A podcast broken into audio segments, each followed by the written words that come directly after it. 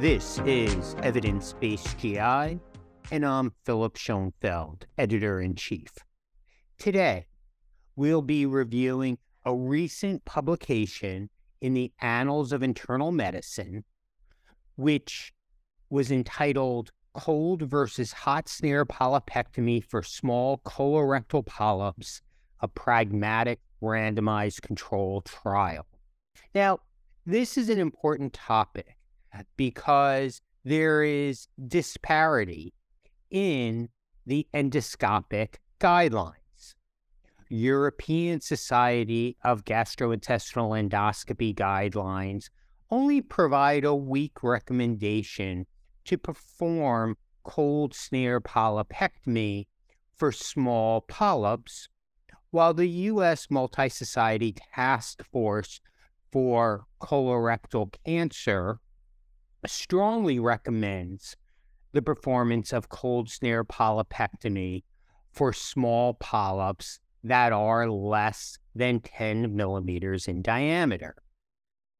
Now, this is because cold snare polypectomy theoretically should reduce adverse events.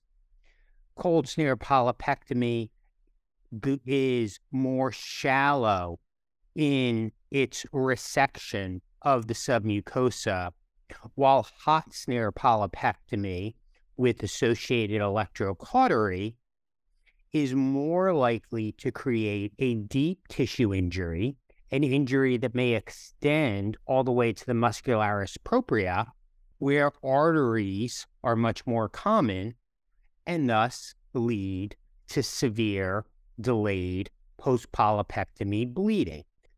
Although the U.S. Multi Society Task Force strongly recommends the use of cold snare polypectomy, the references in this recommendation cite studies which demonstrate that cold snare polypectomy is as effective as hot snare polypectomy for complete resection of polyps.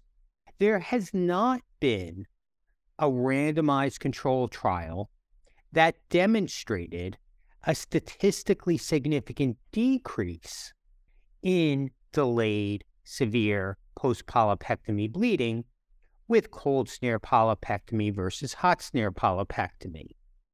That's because severe delayed post polypectomy bleeding is a rare event especially with small polyps, occurring in less than 1% of cases.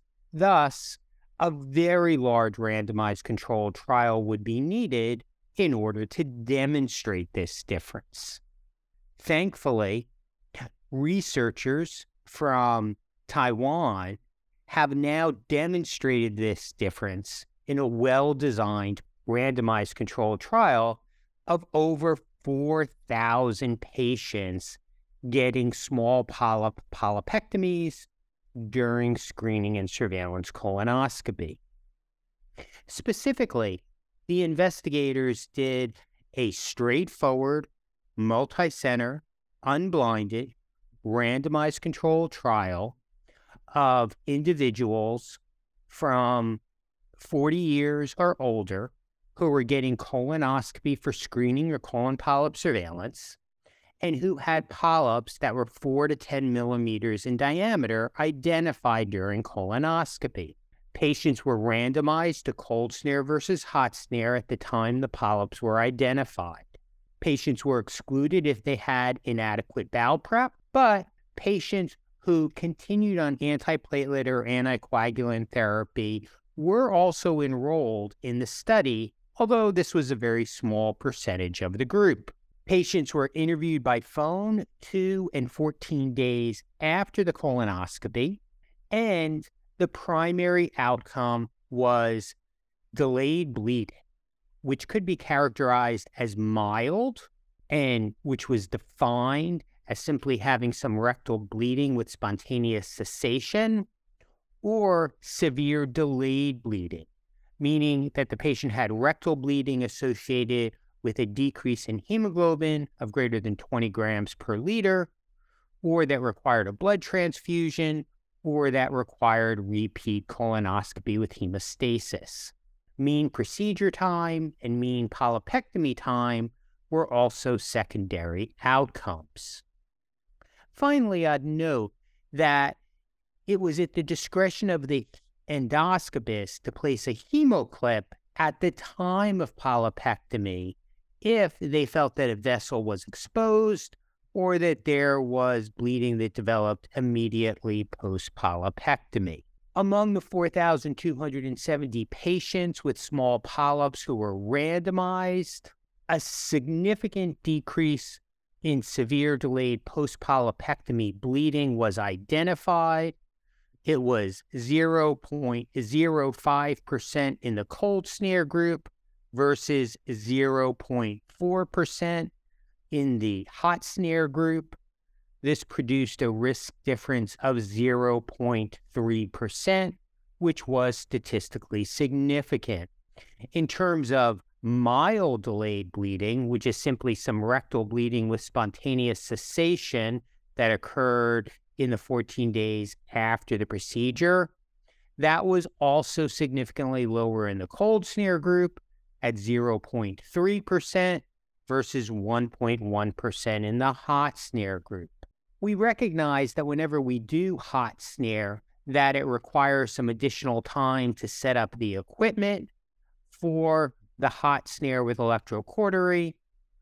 So it's not surprising that we found that mean total procedure time was also significantly lower in the cold snare polypectomy group at 16.9 minutes per procedure versus 18.3 minutes in the hot snare polypectomy group, with a risk difference of about 1.3 minutes shorter procedures when cold snare polypectomy was used.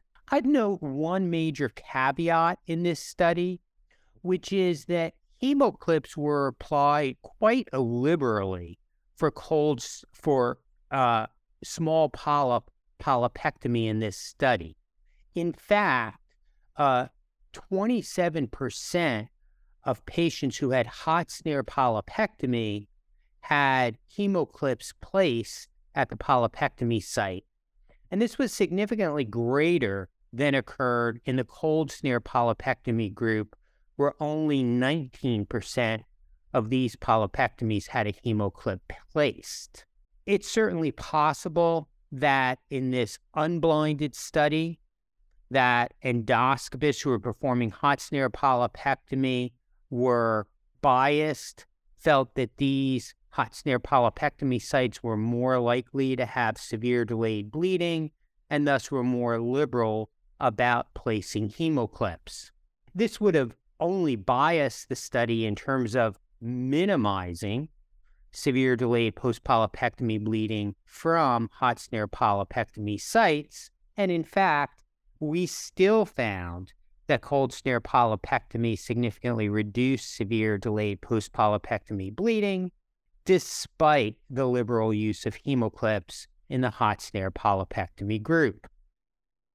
In my own practice, I routinely perform cold snare polypectomy for all polyps that are 10 millimeters or less. That's because now know for sure that there's an increased risk for severe delayed post polypectomy bleeding with hot snare polypectomy. I never use hot biopsy forceps, which have been shown to be associated with incomplete polyp resection, associated with an increased risk of post polypectomy bleeding. But I will use cold biopsy forceps for tiny polyps of one to two millimeters in diameter if those polyps are in a difficult position to remove with a cold snare. However, I always use a jumbo forceps when I remove tiny polyps of one to two millimeters with a forceps. And finally, I always encourage my GI fellows to strive to get one to two millimeter margins of normal mucosa around the polypectomy site when they do cold snare polypectomy. This produces the characteristic sunny side egg up appearance post polypectomy and helps ensure that we minimize incomplete resection. Thanks so much for listening, and we look forward to you joining us next time.